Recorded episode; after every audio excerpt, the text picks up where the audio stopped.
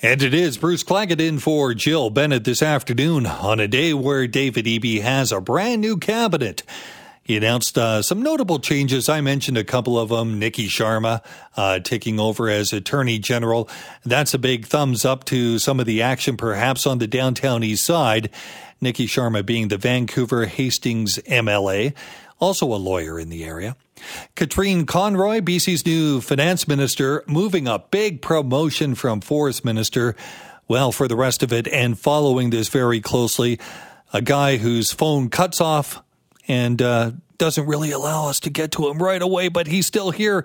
Global BC legislative reporter Richard Zussman. Richard, I'm glad you're with us now. Oh, I'm glad I am too, and I'm sorry to make you dance around there, Bruce, but I'm here.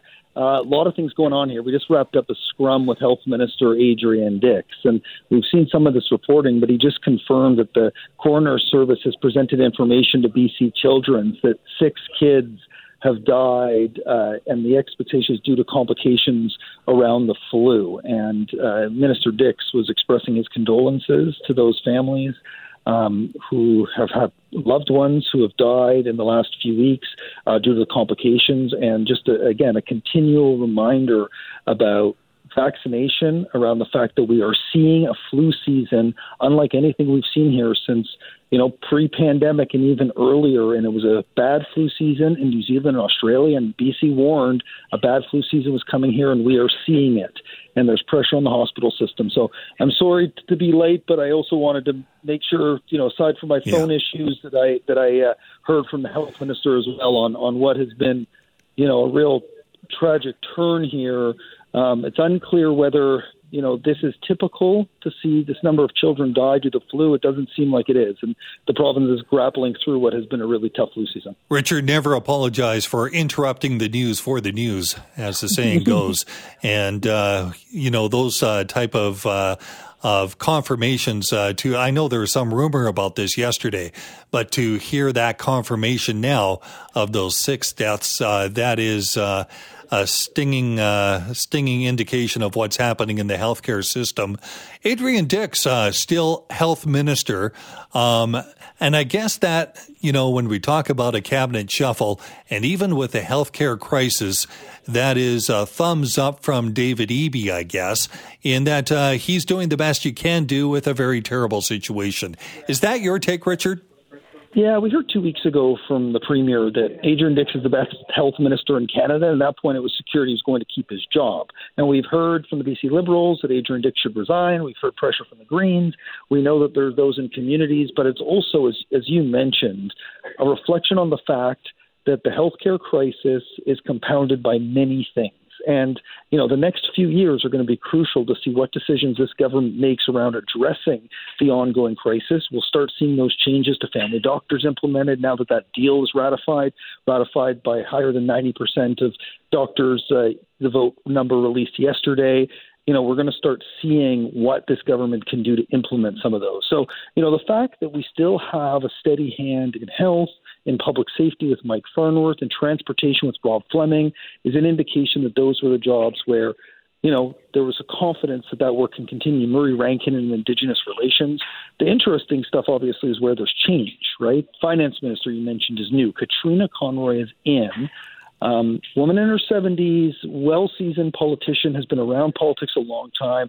The word that David Eby kept using to refer to her was tough she is tough. And we are going to have tough economic times in this province ahead. Even though the surplus numbers look amazing right now, there are headwinds coming. And that toughness is what David Eby really tried to express that will come from his finance minister.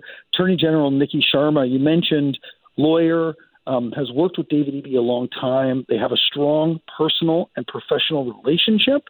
And in that job, it's a tough one. It's this balance between being the lawyer for cabinet, but also being an outward facing legal authority around BC's decisions. And we'll see how Sharma deals with that. One of eight new people into cabinet that reflects, you know, a generational shift in, in sorts. And the last new minister I want to mention, Bruce, before we talk about other things, or whatever you want to talk about, is Jennifer Whiteside goes to mental health and addictions. You mentioned that. That's a change of pace from Sheila Malcolmson. You know, maybe a focus on Vancouver, a shift in, in eyes on what's being done, and it means that Rachna Singh, a new minister, moves into education. Uh, it is the portfolio that has the most stakeholders. Over a million parents in this province are vested in our public education system, along with teachers and staff and uh, administrators. And so this is a, an outward facing job for Rachna Singh as she enters cabinet. Richard, there are some uh, indications and at least uh, some buzz, and I don't know where you fall on this, and we'll get to that after taking a couple phone calls here at 604 280 9898. 604 280 9898. Getting that in there if you have questions for Richard. But um, the big elephant in the room is going to be a election call. And um, let's uh, talk about that just after we go to Rob in Chilliwack. Rob, you've been standing by for a bit. Uh, what's on your mind with this? Thanks, Bruce, for taking. Thank you, thank you, first of all, for taking my call. Um, you know, I watch politics very closely. I used to be an avid NDP voter. My grandpa's brother uh, goes back a long time. Woodrow Lloyd, former premier of Saskatchewan. So that'll tell you the way I was. That's the way I voted NDP, and of course they were CCF, then became the NDP. Anyways, long story short, I will never vote for them again, and I'll tell you why, Bruce. Uh, first off, I can see what David Eby is doing. Yeah, he's going to call an early election. You can see it coming, uh, and he's gonna. I think it's going to backfire on him if he does. And the reason John Horgan, quite frankly, won that election, he called during a pandemic when we were all t- told to stay home, uh, is because people were afraid to go out. I, I believe it was one of the lowest turnouts ever. Um, having said that, the, the, and I believe I can still call them the BC Liberals because I don't think it's confirmed yet, BC United, they're absolutely right. Another reason why I wouldn't vote for the BC NDP is because of Adrian Dix. He is the worst uh, health minister ever, quite frankly. If you look at his this guy, look at his attendance, his, his uh, record on the ambulance service during the heat wave. This, and there guy, are many people that feel that way. Um, some challenges in there, but uh, I hear what you're saying, Rob. And uh, also, when we talk about the election call there, um, boy, there is that buzz. Uh, it is the elephant in the room, as I said. Thanks for the call, by the way, Rob. Uh, Richard, um, what are you thinking? Uh, is this just kind of, I know David Eby says, no, no, I'm not going to do it. But is this a cabinet uh, that you would go into the election with? I don't think we're having an early election here. If we get an early election, my thought has always been it would be the spring of 2024 rather than the fall of 2024. But we're not seeing an election in 2023, is my thought. And uh, David Eby has been insistent on that time and time again. The reason why John Horgan went early was a few of the things that Rob mentioned. And yes, voter turnout was down, but not down significantly compared to the trend. And we had massive uh, mail vote turnout, uh, record breaking in Canada because it was in the middle of a pandemic. John Horgan was an opportunist. He saw an opportunity to go from a very, very, very slim power position in a minority government to a massive majority. David Eby now governs with that majority. And with these challenges ahead, and you know, we have the crisis in healthcare that Rob alluded to, pressure on paramedics, we have uncertain economic challenges ahead there was no reason to think that David Eby would roll the dice and go to an election now. And he would watch those municipal elections, Bruce, and see that people wanted change. People uh, yeah. sent a huge change message in that municipal election. This is no climate to go to the electorate now. David Eby would lose. And that is electric now, and, and that's that's the calculus that he's making. It sure is a feeling uh, coming out of that. And if there were some uh, feelings toward going to an election, I know that they would be aware of it. But I guess the question is are things going to get better? Are people going to be more, you know, in the mood to vote in favor at some point? Let's go to Ryan quickly in Vancouver. Ryan, what's on your mind? Uh, yeah, I'll be quick. I, I don't think Horgan won because people didn't vote. Horgan won because the BC Liberals and whatever new name they come up with are criminals and they basically worked for the top 10% of society for 16 years, and people, thank God, didn't forget. And I hope we don't forget again. Well, there you go, and there it's still, you know, it's a it's an election or would be an election of druthers, I guess, to some extent. But uh, Richard, again, and, and uh, you're coming Rob, down. You know, Ryan and Rob represent here, Bruce, the polarization in this province. You know, this is not a province that sees these massive swings. Yes, we do in seats at times, but in popular vote, we are polarized. We are a two party system largely, and there are BC NDP supporters and BC Liberal supporters, and those who don't associate with either parties are the ones that ultimately determine who wins. And it will be about those crucial issues, and people vote with their hearts largely, the impact that government has on their lives. And there are so many crucial files here around childcare and housing and transit and the climate. And healthcare, if I didn't already mention it, healthcare, healthcare, healthcare, economy, economy, economy, all these things based on how you feel as a British Columbian will be what impacts. And I don't think David Eby has made enough of an impression yet, nor has Kevin Falcon about what governments under them would look like as we head towards. And again, I, I firmly believe we will get to that next fixed election date in the fall of 2024. The situation is so different than it was when John Horgan went early. You know, it always is real. It's about to get a lot more real. And uh, when you get some of these serious challenges in there that you detailed, Richard, like health and uh, certainly the economy in here, boy, you need some action and at least 100 days of action. That's uh, that's what they're talking about now. So we'll see what happens. Richard Zussman, always a pleasure. My pleasure. Sorry to keep you waiting there, Bruce. I'm always happy to do it. Uh, no, you never apologize if it's you. It's either technology or a very good reason, Today and probably both. both. Today was both. both. Today was both. well, there you go. Nothing can be done. You're an ace, a pro as usual. Thanks so much. Thanks. Big smile on my face because we get to talk vacation and the possibilities of uh, getting away a couple new uh, things in the news that make things a little bit easier. And for all this, we always bring in Claire Newell and uh, have a little bit of a chat about, oh, what's going to be happening. Thanks so much for joining us, Claire from Travel Best oh. Bets. Uh, you know, thanks, I, Bruce. Is it is it just me, or I, I mean, I, I hate to say this because I always feel like I need a vacation, but it does feel a little heavy right now. Oh, does it ever? And I think those people who are able to carve out, you know, the time and the savings to be able to get away. And to be honest, it could just be an overnight in downtown Vancouver. Not doesn't have to be a week long or two or three week long vacation. I think everything is a bit heavy and it's, uh, it's, it's tough at the moment for, it's tough to buy gas and groceries, let alone Christmas on top of it and all the interest rate hikes. It's it's it's a lot. So you know, your the days that you can can get away for yourself just become that much more special. they, they, really do. Uh, it's funny you mentioned uh, overnight, and uh, sometimes I think about an overnight as uh, just popping in the car, driving south. Um, where do we stand right now with Nexus? I used to have a Nexus card. It expired. I guess I oh, still do did? technically. Yeah. Okay. Yeah. So So it's been tough. It's you know there's been a backlog of like about 400,000 people who have not had it processed and it's just been a nightmare going back uh, like just the the discussion between Canada and the US they're starting to open some doors. So everything's been closed. All the uh, CBSA had been enrollment centers have been closed across this country.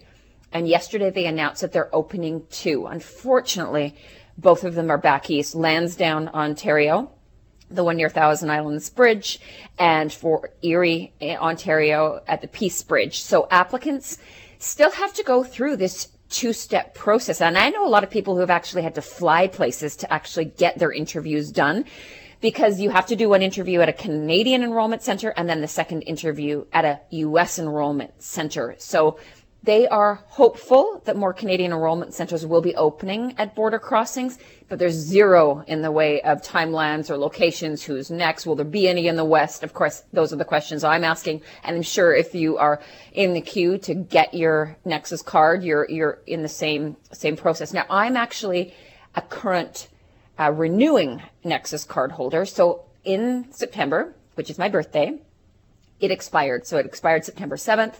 And just shortly thereafter, I p- processed my, my renewal because I think it's going to take a, a, at least that length. You cannot let your membership expire. Bruce, I hate to say that Yeah, because okay. you're saying to me that yours might have expired, but not existing might, members. It did.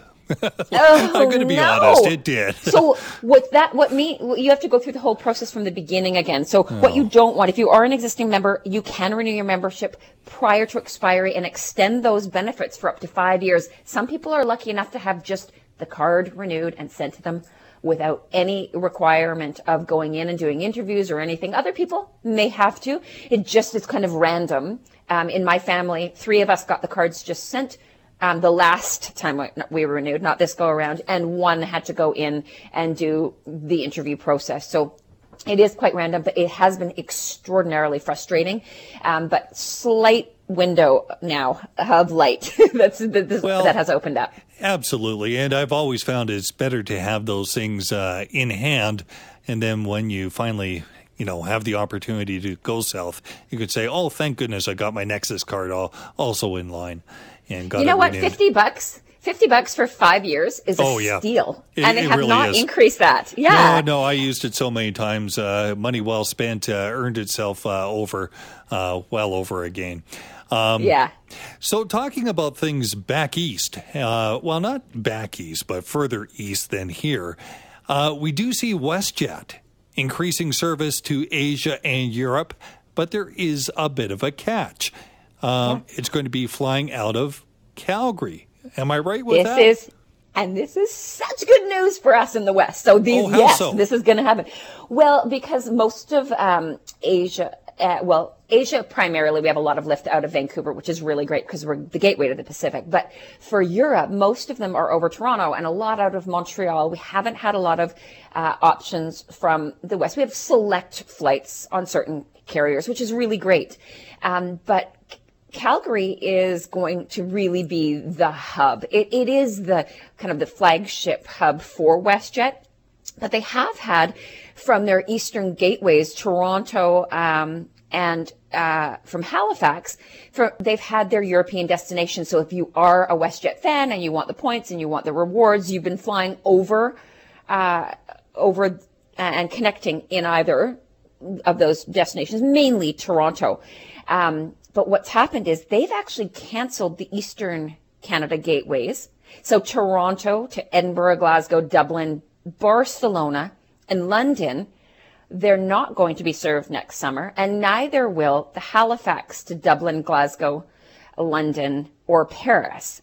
What they're now going to be doing is that they're going to be offering um, some seasonal gateways to Europe out of Calgary. So you, two of those destinations in Europe are Edinburgh and Barcelona. And these are brand new out of the West. They're going to be going from May to October up to three times a week. You can't even get to those destinations on a nonstop flight out of Vancouver at the moment. So if you want to go to Edinburgh, you're flying over London or Paris or Frankfurt or Amsterdam and then connecting. Now it's a lot easier connection going through Calgary and continuing on to Edinburgh. Oh, absolutely. Barcelona. Yeah, so this is really great news. The other thing that they're doing, and it is the only flight to Asia out of Alberta, they're going to be doing three uh, three times a week seasonal service from Calgary to Narita to Tokyo, and that's going to begin at the end of April. April 30th will be that first flight. All of this is going to be on their, you know, those gorgeous 787 Dreamliners. So this is great. The other thing is, is that out of Calgary, there are also going to be flights that will be continuing, but they're just going to add more frequency to London Heathrow, London Gatwick, Paris, Rome, and Dublin. Um, so all great news because the more lift out of the West, it usually means the cheaper flights for us living here to those destinations. Well, and on a 787 Dreamliner. Uh, by the way, I just uh, a couple months ago got a chance to talk to a pilot that flies the Dreamliners. And, uh, you know, we're sitting around and uh, I asked him, uh, what do you think of flying those? And he says, oh, no, it's incredible. Just uh, incredible planes to fly. Loved it. Yeah, a, a, a, complete game changer, and you feel a lot better coming off of it. The way that they, the the uh, windows transition, and how they the lighting systems kind of wake you up if you're doing uh, big long haul flights um, the the way that the air circulates and the, the way they're able to control the pressure, it's unbelievable. You do come off feeling much much better on those gorgeous aircraft. The the 787 Dreamliners as well as the A350 Airbus. Oh yeah. Um, Hot spots, uh, let's talk about those. We just went through a week and a half, Claire, of uh, you know, not the best weather going, but there are some deals out there. What are they? Yeah, yeah, there are. So I'm finding um, just little pockets of windows of deals. So um, Hawaii, I thought I would share one to Honolulu, and this these are very specific dates. But if you can go January 23rd, 25th, 27th, or 30th, so the end of January or the end of February on the 26th or 27th, I found a deal that includes airfare and seven nights for those who know it, it's at the Ohana Waikiki East. It's a really great property. It's not super, super high end, but it's in a fantastic location, uh, really clean. It's one of the most popular ones we sell. Eight ninety nine, taxes of three oh eight.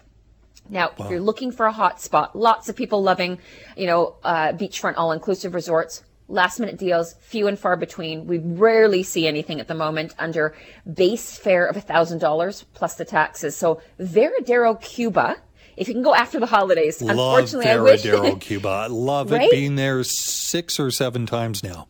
Have you? Okay, yeah. that's so good, Bruce. So since I've been in the industry, so um, 30 years now, Varadero Beach has been on the list of top 10 beaches in the world every single year. So if you haven't been there, it's a you know beautiful, uh, beautiful beaches. January fifth through until the end of the month, airfare and seven nights in a four and a half star beachfront all inclusive resort, nine ninety five, taxes of four eighty. That I have to say is selling out quite quickly. The oh, earlier yeah. dates, the fifth and the twelfth, already kind of limited space. And then last but not least, I've got a seven night Alaska cruise for you. I know it's cold right now, but it is so popular because of the price point. If you didn't do it um, this year and you kind of felt like you missed out, um, booking early is definitely going to save you money on Alaska this coming year because it's really popular, and I think it's going to sell out. So um, on on the cheapest rate. So April 23rd through until September 17th. This is a, a deal that includes seven night cruise round trip from Vancouver on a beautiful ship called Brilliance of the Seas. It's a Royal Caribbean ship. It comes with a 50 US dollar onboard credit, $429, taxes of 327. And I put it on the uh, the website so you can check check that out there. Brilliance of the Seas, if I'm not mistaken, that's a big ship with lots to do. Lots to do. Although I have to encourage people, if you were going to do it and do Alaska, one of the things I loved the most was getting out and hiking um, the the walks along the water, the shoreline, uh, on on the destinations we visited along the way. I, I did this in June. It was really remarkable, and the hikes were so beautiful. So getting off the ship is really great. But if you are at sea, um, which you would be, uh, you know, going up the inside passage, there's tons to do on board that ship. You're right. Claire Newell, always a pleasure. Thanks, Bruce. Oh, here's a bit of announcement, not necessarily the best news, especially for many of us who are car enthusiasts. Yeah, the New Car Dealers Association of BC has made the difficult decision, obviously reading from a release here, made the difficult decision to cancel the 2023 Vancouver International Auto Show by the way, it was slated to go March 22nd to 26th at the Vancouver Convention Center in the west side of that. Well, Blair Qualey is the president and CEO of the new Car Dealers Association. Uh, Blair, I know this is not going to be easy for you. Not easy, the decision being made, not easy telling it. But uh, what happened here? Well, thanks, uh, Bruce, uh, for having uh, me on today. Uh, yeah, it's definitely not a, a great day uh, for us, but uh, this is the fourth time now since 2020 we've had to announce that we won't be able to put on the Vancouver International Auto Show, and that continues to be part of the what happened with COVID and the resulting supply chain and other issues that have plagued us all uh, for that four year, almost four years, and uh, it just continues and, and meant that the manufacturers uh, didn't have enough vehicles uh, to put on display, uh, and we wouldn't have enough manufacturers to make the show worth doing. And uh, so, all in all, we just came to the conclusion that in order to, you know, if we're going to put on a good show, we uh, you know, it's not going to be next year, unfortunately. I hear so many challenges. I think that's a fair word to use right now in the uh, in in your industry, with uh, especially with new cars. Uh, some of them are supply chain uh, challenges. I also know that uh, well, with interest rates uh, going up, like we heard, half a point for the Bank of Canada rate today, it's not necessarily an easy time, is it? No, it seems to be a perfect storm of, of challenge, uh, to use your term. Uh, we, uh, you know, uh, got the supply chain issues and microchip issues. Uh, you know, particularly if you're looking for an electric vehicle these days, they they require twice as many uh, chips as, as sort of a gas-powered regular vehicle that we're used to, and uh, those uh, delays and, and slowdowns in the microchip industry continue to plague us and uh, not just that, but you know, like many industries, uh, you know, uh, the transportation sector is uh, facing challenges of getting, uh, finding people uh, to do the work, and um, there's backup at, at ports and the rail systems, and on and on and on. Uh, we've got a war going on in Ukraine, and various other things that just keep piling on to seem to make it difficult to mount a mount a show, and also you know make it difficult for for folks to get a vehicle they want when they want it. Talking with Blair Qualey, President and CEO of the New Car Dealers Association. Unfortunately, the 2023 Vancouver International Auto Show, which would have taken place in March, uh, not going ahead this year. Um, Blair, I know people are still questioning some of these uh, surcharges they've never seen before when they go into uh, dealers. What is the reason behind that? Uh, is this really being offloaded some of the losses onto customers? Well, I you know I, I think you know we're seeing some practices of some folks in the industry that uh, you know don't represent necessarily what everybody in the sector is doing. Um, you know, it, it's been a challenging time for some in the industry, and I can only speak for what the uh, you know new car dealers are, are doing, not the independent uh, shops and the independent dealers. But uh, you know, uh, everybody's trying to follow the rules of law, and and uh, you know, it's difficult. Uh, you know, sometimes in the sector, and and some folks are are making some decisions that uh, you know we don't necessarily always agree with, but uh, uh, we're we're hoping uh, that uh, this is going to settle out sooner than later, and we can get back to uh, the normal course of industry and, and, business in the sector. I think we're all hoping for that, Blair, and I hope that the next time you and I talk, it's going to be a lot better myself, I'm also, uh, you know, got my eye on my Jeep that I'm going to get in the next year or so, brand new. So I'm watching mm-hmm. this closely. A lot of people are too. Blair, thanks for spending time with us. Well, my pleasure. And uh, hopefully, one of these days, we'll be able to talk about uh, some alternative things we're going to have a look at uh, around replacing the auto show and, and, do some things around the province. So, and when we're ready to talk about that, we'll come back and see it. The Bank of Canada has raised its benchmark interest rate by not as many had expected a quarter point, but by half a point. That means it now stands at 4.25% as of today. And, uh, you know, that is the highest in about 15 years. It's a big step and a continued direction in efforts to try to stomp out inflation.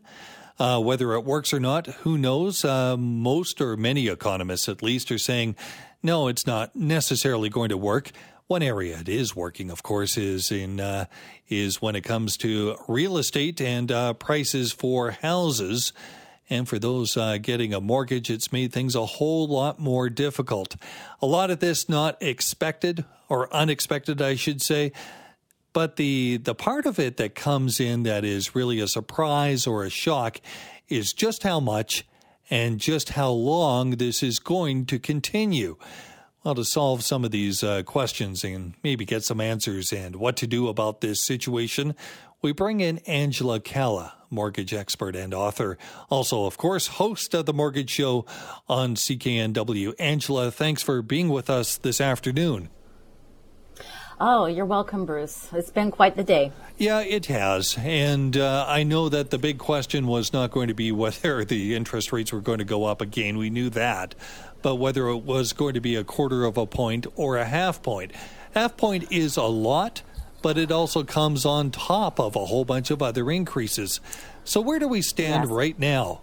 How bad is this well, for getting a mortgage?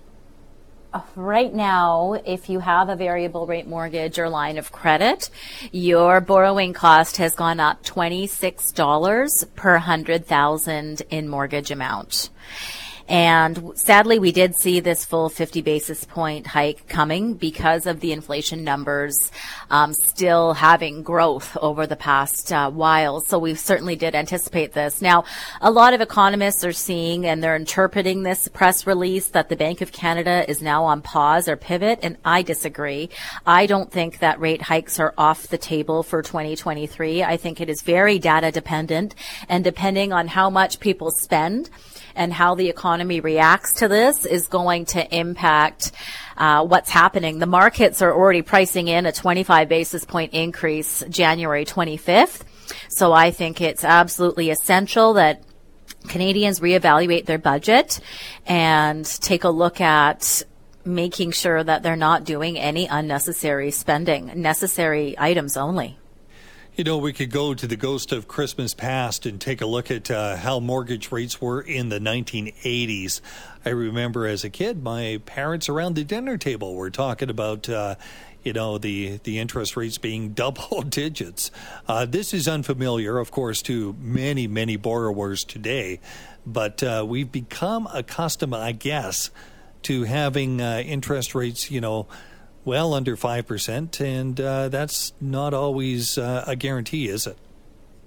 It's certainly not a guarantee. I mean, if we look at the famous statements that were made in 2020 when Tiff Macklem said that interest rates were going to remain low for a substantial long period of time, it certainly doesn't feel like a long period of time when over this last nine months we've seen as, as many hikes as we have. And that's very concerning for a lot of Canadians because they went and made financial decisions based on what the Bank of Canada came out and said in their statements.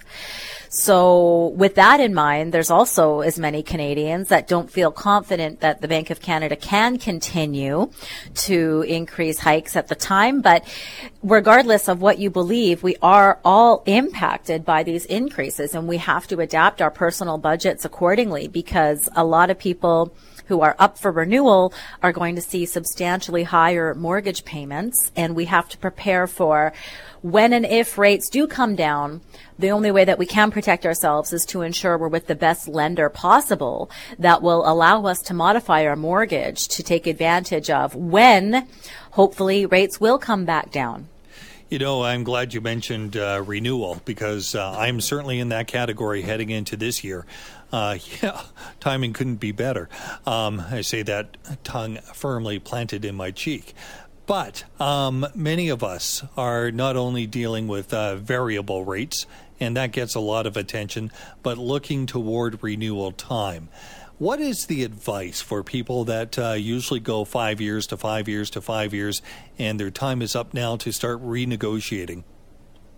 It will depend on which lender you can qualify for. So provided you can qualify to get a mortgage renewal with a monoline lender, such as First National, MCAP, Merix, those are a few examples of some monoline lenders. They don't have posted interest rates. So those of us who had mortgages back in 2008 remember when interest rates were where they are today.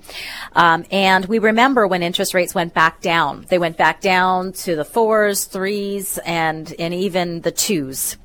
And what impacted Canadians the most was their pet mortgage penalties. And so some people on a $500,000 mortgage would have upwards of a $25,000 mortgage penalty. And that was so punitive that they couldn't make a change until things changed a little bit with their actual term. And so those Canadians who had mortgages with monoline lenders that don't have those posted rates had a much lower penalty in the range of five to fifteen thousand dollars. So they were able to modify their mortgage strategy to adapt with the current market and their current lifestyle because seven out of ten Canadians will actually break a mortgage sooner than uh, the full term because of lifestyle or market changes. Because what the banks have done is the banks have pretty much forecasted that we'll see a turnaround in the market in two to four years. So what they've done is they've increased those rates to be higher so people aren't taking shorter terms to compensate for all the changes. So, you know, with every action, there's a reaction. And as consumers, we have to empower ourselves with that knowledge of, hey, you know what? I do have a power of choice. Maybe I can't control the market, but I do have power of choice. There's dozens and dozens of lenders in Canada that I can have competing for my mortgage business to ensure that I get the best product for me that will help me through these changing times. So, what are the questions that you uh, as a lender really need to start asking. It's not just about interest rates as we go in, uh, who's got the best interest rate or who we think will have it. You mentioned many of these aren't posted. But uh, when it comes to uh, asking about some of those other questions, what are they? Yes, well, there's several. First of all, utilizing the services of a mortgage broker, an independent mortgage broker, is free. And it actually protects your credit. And you get unbiased advice because regardless of where they place your mortgage, they're compensated and their, um, their oblig- obligatory role is to make sure that you get the best suited mortgage for you. And it doesn't matter if they bring your mortgage to a major bank or a monoline lender. Um, they're there to give you that unbiased advice so you're not being sold anything. As an individual, if you go from bank to bank to see what they have to offer, each time that you inquire, it actually takes five points off of your credit score and it impacts the offers that will be available to you because we've all seen the ads like open up an account with us or get a mortgage with us and we'll give you free checking or a free iPad or something like that. But it's always what the lenders don't tell you that cost you the most amount of money money. And what they don't say is even if you go to your bank and they say, go get a mortgage quote somewhere and come back and will beat it. But what they don't tell you is if they have posted rates, when you, if you're like seven out of 10 Canadians that needs to break that, they don't tell you that their mortgage penalties are much higher than their competitors if you qualified for a better mortgage elsewhere because they're employed by that bank and their job is to sell the clients that they can what they've got.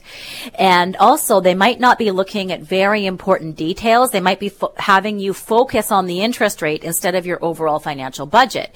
Because if you have a line line of credit or credit cards, it might make a lot of sense to break the mortgage and include those outside debts into your new mortgage. So you can save that cash flow of hundreds, if not thousands of dollars a month if you are paying for other large debts outside of your mortgage.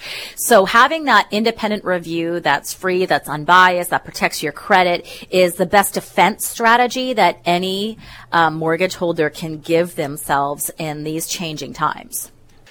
You know, we're talking about interest rates, of course. The Bank of Canada hikes its key interest rate to 4.25%.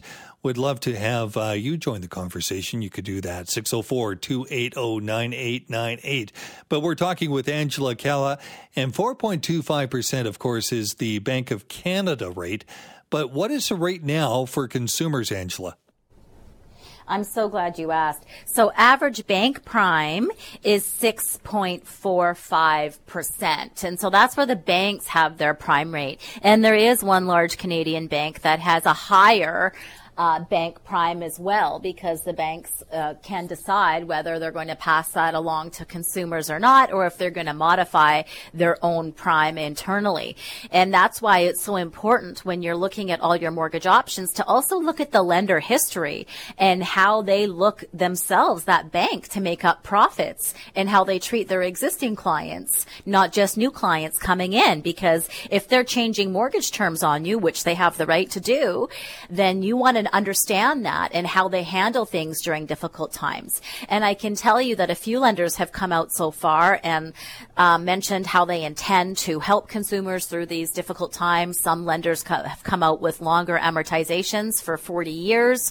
One of the Canadian insur- insurers have come out and said that they will uh, support Canadians on renewal with 40 years, but you'll mention, you'll notice that I said the word insured.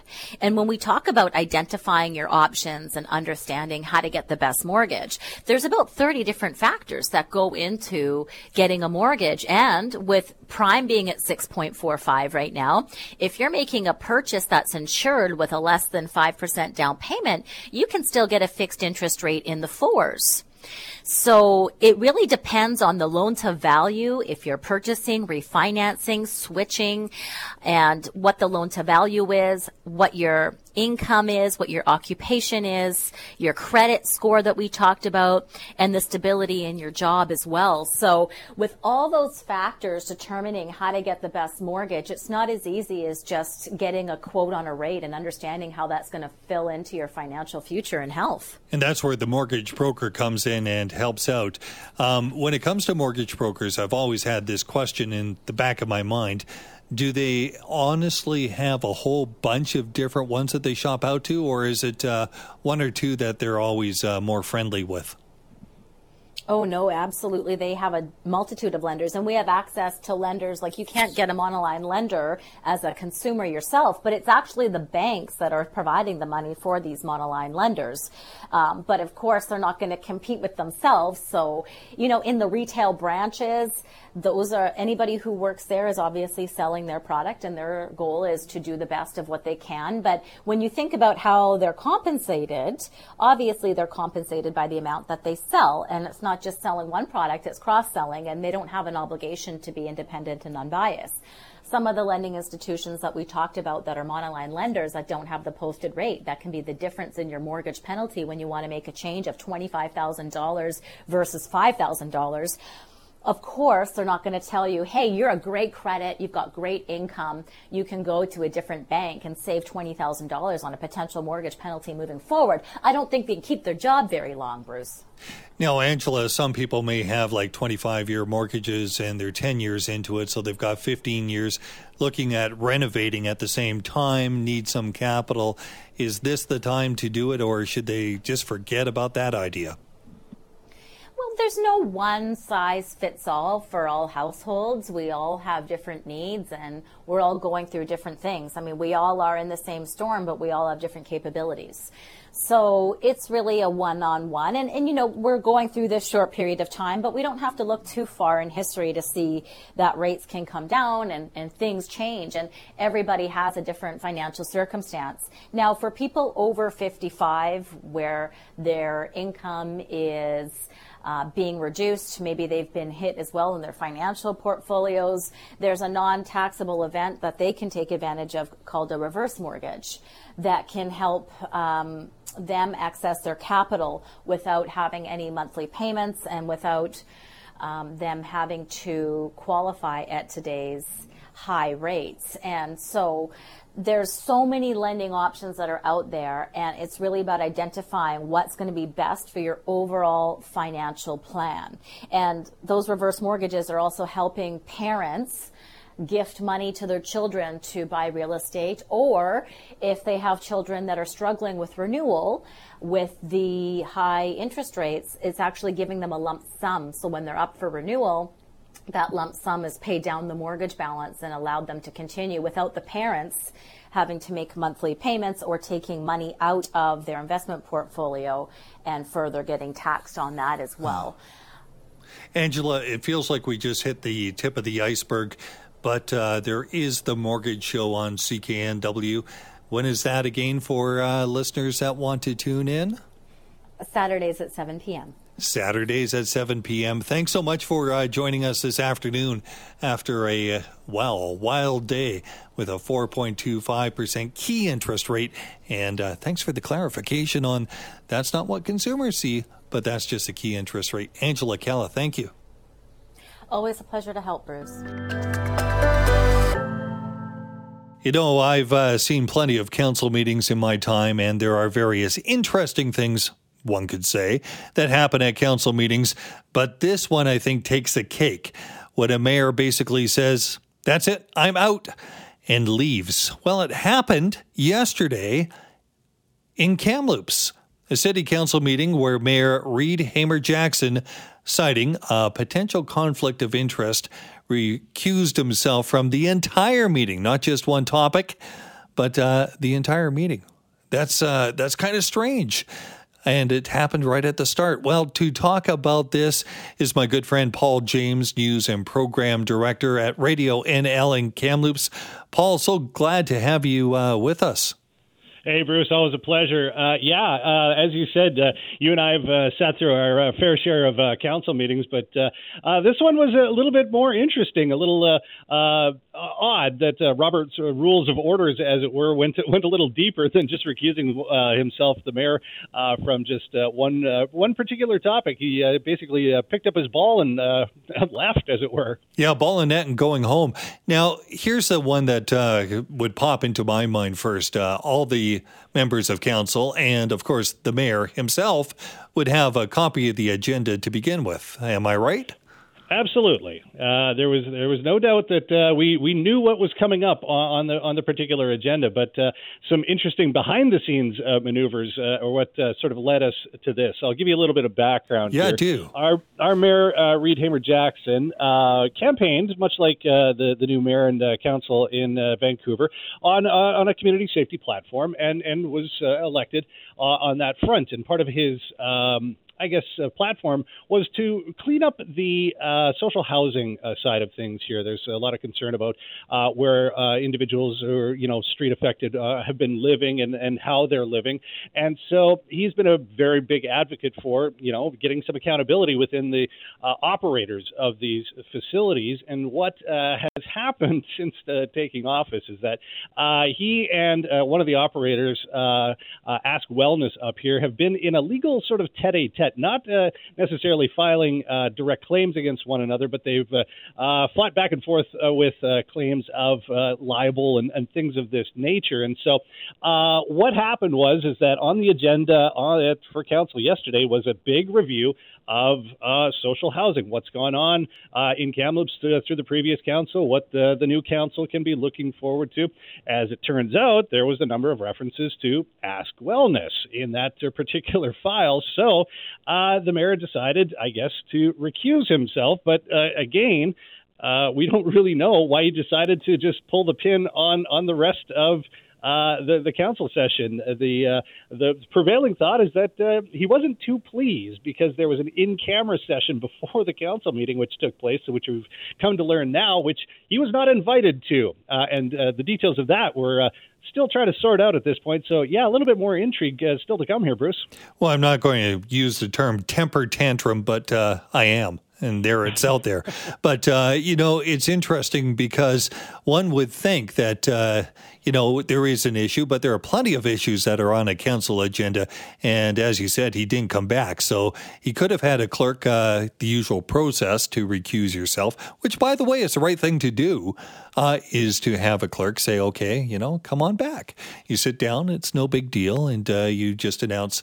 You don't even have to give details when you leave. You just say, um, something very short and you leave a meeting and you come back. And that happens all the time in communities because people are involved and have their own interests.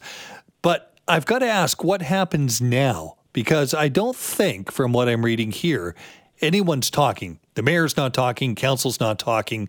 Where do we go? Well, the the mayor is now talking. Uh, he is going to be a guest on our uh, program here later on this afternoon. I think he took a uh, took a day to uh, collect himself, took a beat, and uh, is uh, out with his side of things. The councilors, on the other hand, are, are the ones who have been rather moot on the, the, the whole subject since everything went down at council yesterday. As I alluded to, Bruce, there was this in camera meeting that the mayor was not privy to. And I think this is connected to what we uh, had sort of talked about about the, the potential legalities of the, the, the, the conflict between himself and the, uh, the group Ask Wellness up here. Uh, but he was not let into this uh, particular meeting as, as such, you know, was, I think, a little frustrated and decided to uh, step back. But we don't know the details of this in camera meeting. None of the counselors are talking, but uh, he himself and his lawyers are now starting to talk a little bit as well. So as the day progresses up here in Kamloops, Bruce, we're probably going to find a few more details about uh, what his thoughts, the mayor's thoughts, uh, are on this, and uh, maybe as the day progresses as well, we'll start to hear from some of the city councilors as well. But uh, uh, as as Robert's Rules of Orders, as I alluded to before, sort of allude to, uh, you're not allowed to discuss in-camera items in public. That's part of the rules of the charter here in British Columbia. So again, we'll have to see whether or not there's some, you know, loose lips uh, around the council table to to finally sort out what exactly uh, we're, we're, dealing with up here. And of course, uh, homelessness and crime, two really big issues, as you mentioned, uh, in Kamloops, and uh, the mayor, well known for having an interest in this before the election. Oh, absolutely. And, one, uh, like I say, he, he successfully campaigned on, and I think a lot of people uh, here in Kamloops appreciate his sort of no nonsense uh, approach to the whole thing. But it should be noted that he is a political rookie, as are uh, five of the uh, uh, councilors around the council table as well. So it's it's a, it's a lot of a learning curve up here as far as how things work, and you know the ability of uh, a mayor and the control that he has over the council because uh, you know there's some suggestion that once you become mayor you know you can kind of rule the roost. But in reality the way in which uh, our system works here in municipal politics you're basically just the chair of the board. You don't really get a say and uh, more often than not you don't even get a vote unless you're a tiebreaker. So I think there's a bit of frustration that that sort of falls into this as well with expectations that you know he was going to step in and and do the things that he wanted to do do crime and punishment uh, in dealing with uh, you know issues surrounding homelessness and all that kind of stuff. But then once you get in and you realize, oh wait a minute, it's not nearly as clear cut and not as simple as I hoped it was. I think that's where you know the frustration lies in. So I think there's a learning curve to be uh, uh, you know worked through here in Kamloops. But again, yeah. Uh, the the intrigue makes it still rather exciting to watch and uh, report on. Indeed, it does. And uh, glad to hear uh, some of that. Uh, the interesting stories, as I say, coming out of council sometimes don't have to deal with the policies themselves. Mm. Paul James, thanks so much for joining us. Always a pleasure, Bruce. And it is Bruce Claggett in for Jill. Jill is in for Simi. And I'm here with a disturbing story that uh, broke sometime yesterday. Now, the federal government as it turns out, has awarded a contract to provide and maintain RCMP communications equipment to a company that does have ties to the Chinese government. This, according to Radio Canada. The contract has security experts raising concerns about potential Chinese access to RCMP communications and data. By the way, this also comes just uh, a couple of days after we learned that there were these Chinese police stations operating in our country. So, this goes back to October of 2021, the federal government awarding Sinclair Technologies a contract worth just over half a million dollars, so not a lot of money, but it's for radio frequency filtering systems, RF filtering systems. One of the system's purposes is to protect the RCMP's land based radio communications from any sort of eavesdropping. Why is this a concern? Well, Sinclair Technologies, it's based in Ontario. The company has been controlled by a company based in China since 2017. So you can see some of the obvious implications, but with even more we bring in Senior Fellow, Institute of Science, Society and Policy at the University of Ottawa, also on the Canada China Forum Advisory Board, Margaret McCuaig-Johnston. Margaret, thanks so much for being with us. Thanks for inviting me, Bruce. So, what does this mean? Is this just one of these other things that you've got to think of, boy, uh, a bit of a slip, or is it more serious than that? Well, I think this is going to be very serious. Um, and the government has already said that it's got several investigations uh, going on into how this could have happened. Um, this is a company that um, has ownership by Hytera in China, and they have a government um, state owned enterprise uh, owning them. And so this is, uh, you know, a direct uh, link in uh, to to China. Um, and we've heard a lot over the years about Huawei and the risks it poses to Canada's 5G. The government made the right decision on this, on, on, on Huawei, but on um, this RCMP contract uh, is even more sensitive because this is the most sensitive telecom equipment that the RCMP uses for its uh, communications, for example, in supporting the prime minister, uh, in guarding him, in sharing information with other uh, police organizations.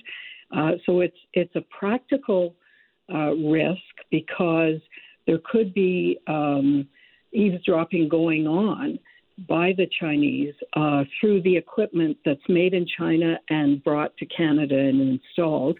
And it's a second risk, a reputational risk that Canada has, because now governments like the U.S. and the other Five Eyes uh, co- countries, Australia, New Zealand, and the U.K., will wonder whether it's safe to talk to us, whether talking to the RCMP about a case uh, will be overheard by the Chinese.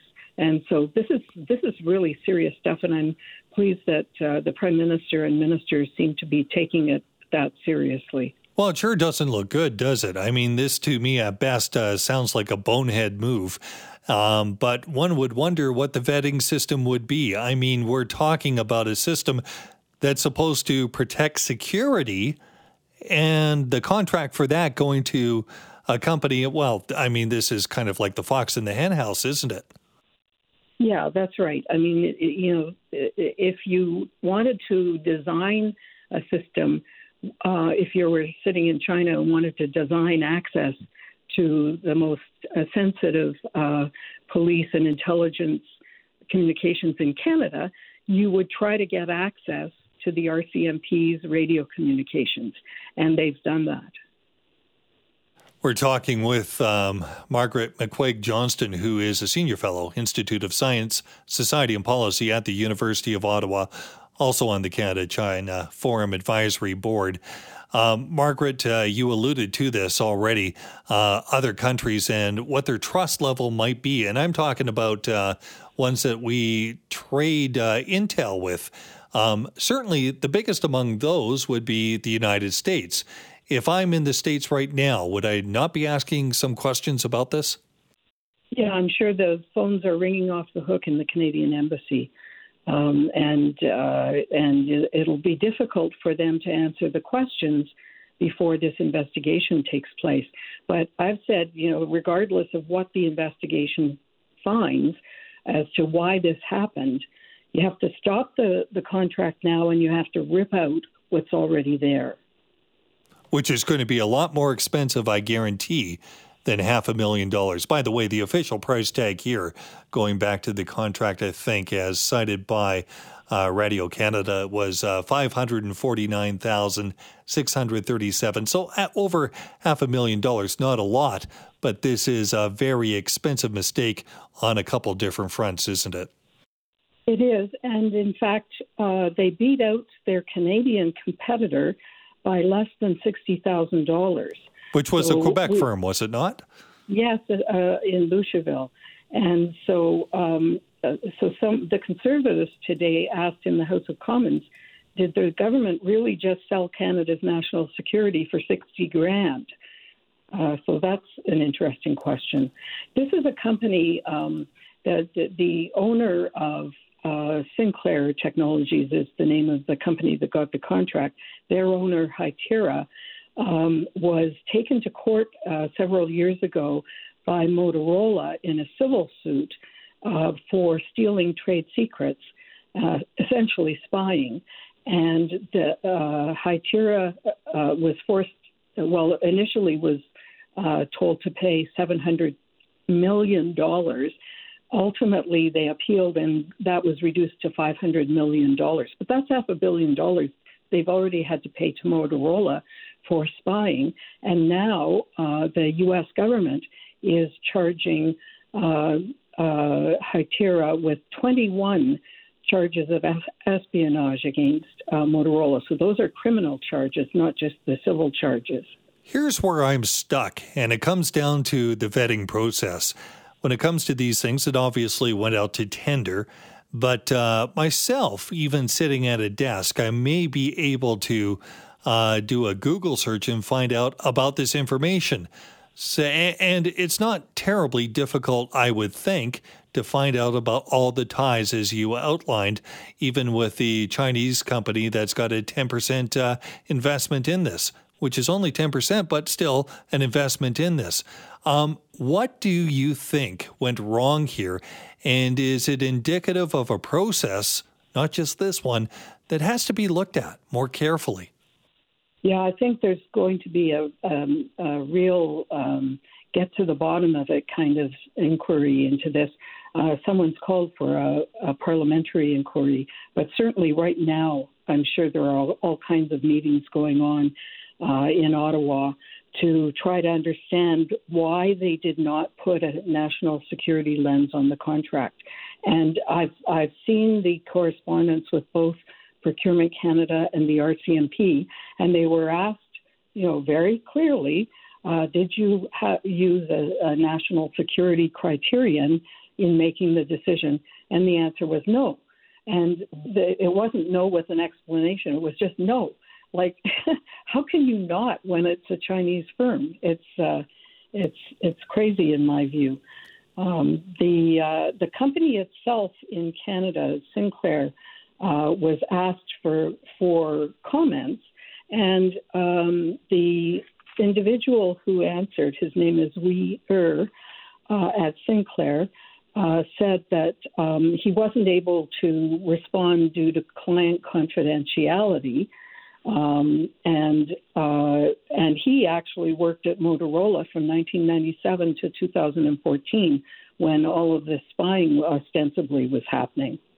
Interesting. And I think there are a couple more uh, directions that we will have to explore with this uh, going forward. Margaret, I'm going to get you to hold on just for a few minutes after the break. We will come back to this uh, developing story as it is now. Margaret McCuaig-Johnston is a senior fellow at the Institute for Science, Society and Policy at the University of Ottawa. We are talking about that federal government award an RCMP contract to a firm with ties to China. We'll have more when we come back. We have been talking with Margaret McCuaig-Johnston, who is a senior fellow at the University of Ottawa, a specialist on Chinese science and technology. And the topic that we're talking about is a surprising and a frightening one the revelation that our federal government has awarded an RCMP contract to a firm with ties to China. It's for communications and communications filtering for the RCMP. Wow, there's so many different layers to this, aren't there, Margaret? Yeah, it's um, it's it's sad and pathetic, and you really can't make it up. Um, you know, if this were a, a spy novel sent to a publisher, the publisher would decline it, saying, "Well, that's a stupid thing. Nobody would ever do that." Um, and and you know, it makes us look like the Keystone Cops, except it's not funny.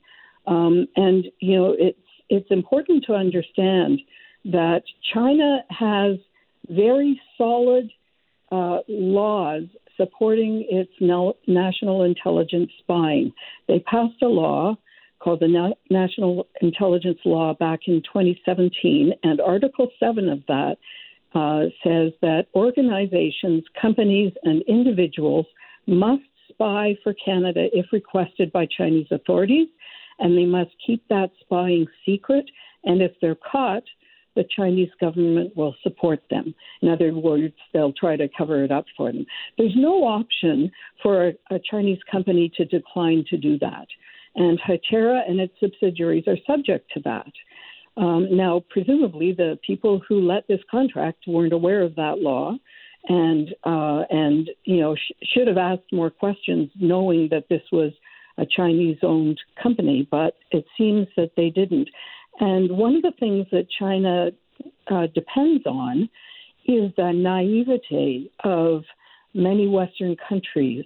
Uh, we have very open democratic uh, governments and open processes. We, are fair to everyone, and they um, build on that in trying to access our telecom. Sometimes they do it in kind of a bullying way. Uh, I know that the Chinese embassy here in Ottawa uh, was really pressing hard, aggressively with the Canadian government to allow Huawei in our system of 5G, you kind of had to wonder why they were so aggressive and so bullying.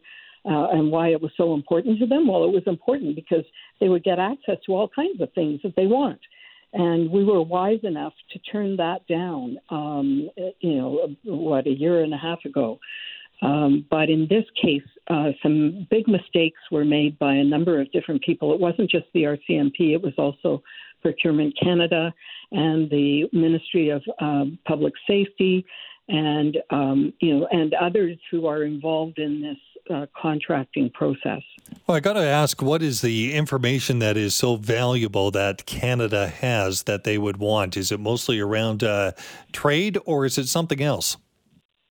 In this case, because it's the RCMP, what they would be looking to do was eaves, eavesdropping, and in fact, this this equipment, unbelievably, is equipment that you need as the RCMP to ensure against eavesdropping, and and you keep the radio frequencies top secret in a safe, and only a, a handful of people can access to them.